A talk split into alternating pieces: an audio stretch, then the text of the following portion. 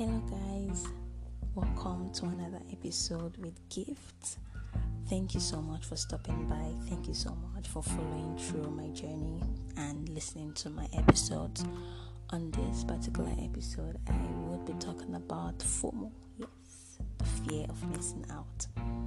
I mean, this is something that we do, but we don't. We're not aware that this is what we're doing um, so, in this episode, I'll pretty much be sharing with you my own experience in um, my own experience in, you know, how do I put this? My own fear of missing out experience, right?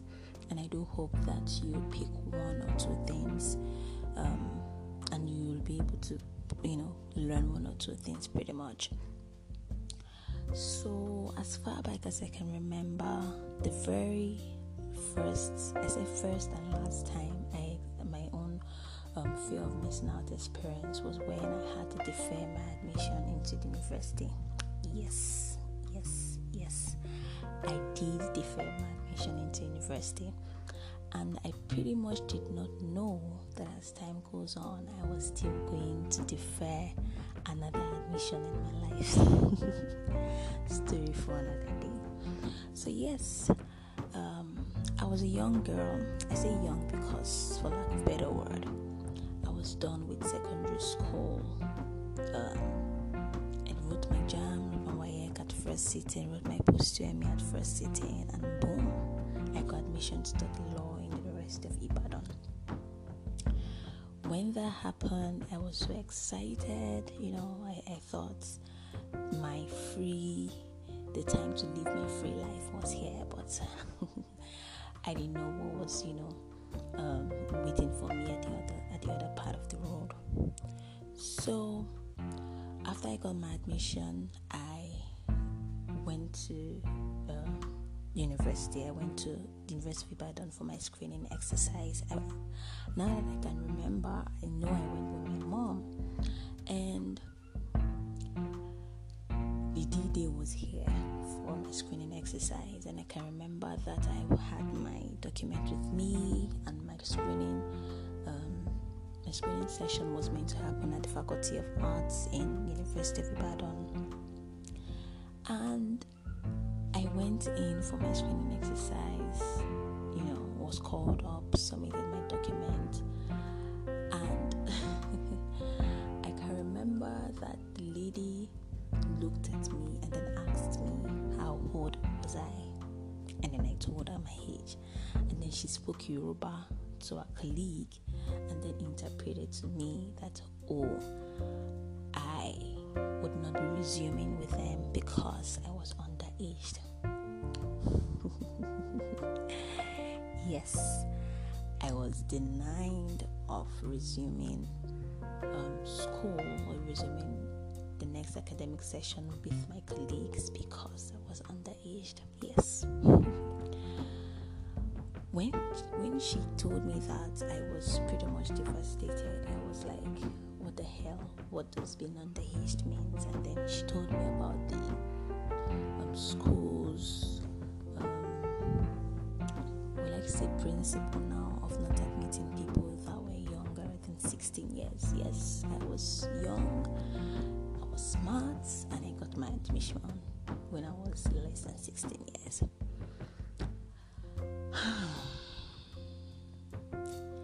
Can tell this story now with so much ease, but it wasn't so much easy for me back then, especially when I was pretty much aware that my other colleagues who were all we all graduated together from secondary school we're going to be resuming and starting a part of the life while I was, you know, my own part of my life quotes was being on hold. I remember the thought came across to want to change my age or write an affidavit, but um, I didn't I didn't hold on to that thought because for some reason I jotted myself back and I told myself oh, there must be a reason why this is happening. It's sounding so easy now, but trust me, it wasn't easy. Trust me, I'm a crybaby, so I definitely cried for this as well.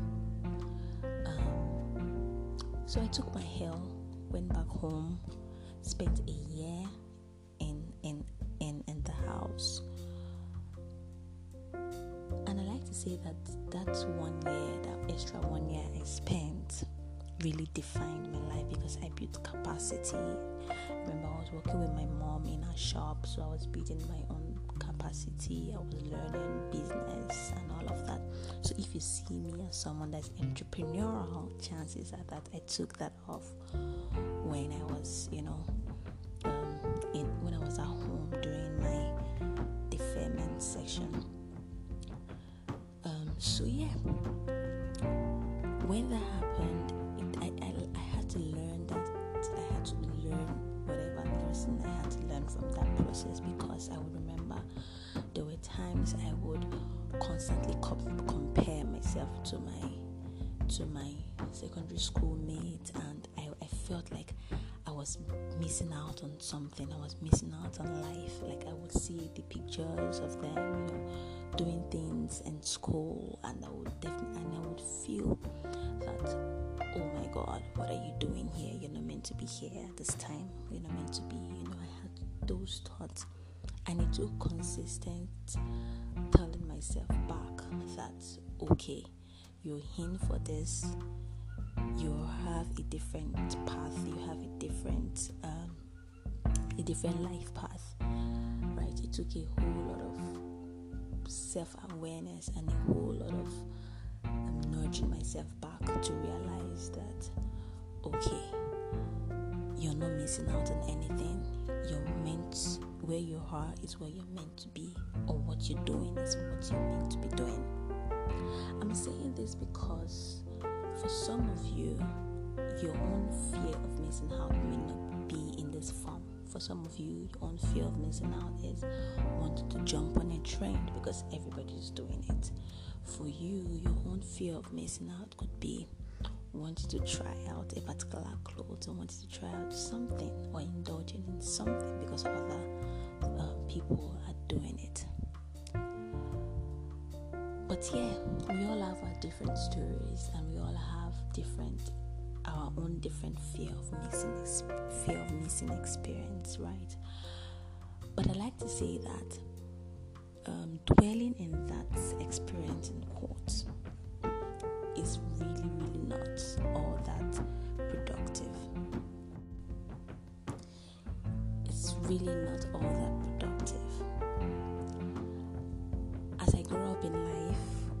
journey more in life, I get to realize that my own life path is kind of like different from every other's. As time goes on, if you follow me through my journey here, as I share more stories with you, you'd realize that over the years in my life, I've always found my path. I've always choose to not follow the crowd. I've chosen to take the road less traveled, right? Um, regardless of um, whatever fear of missing out as it is that me that an average person may want to experience. Um, it took it took it took practice. It took coming to the realization that this was what was happening to actually learn how to not fall a victim of fear of missing out because this is what fear of missing out will do to you. It will make you lose your own unique voice, right? It will make you feel less of yourself and sometimes compare yourself with others.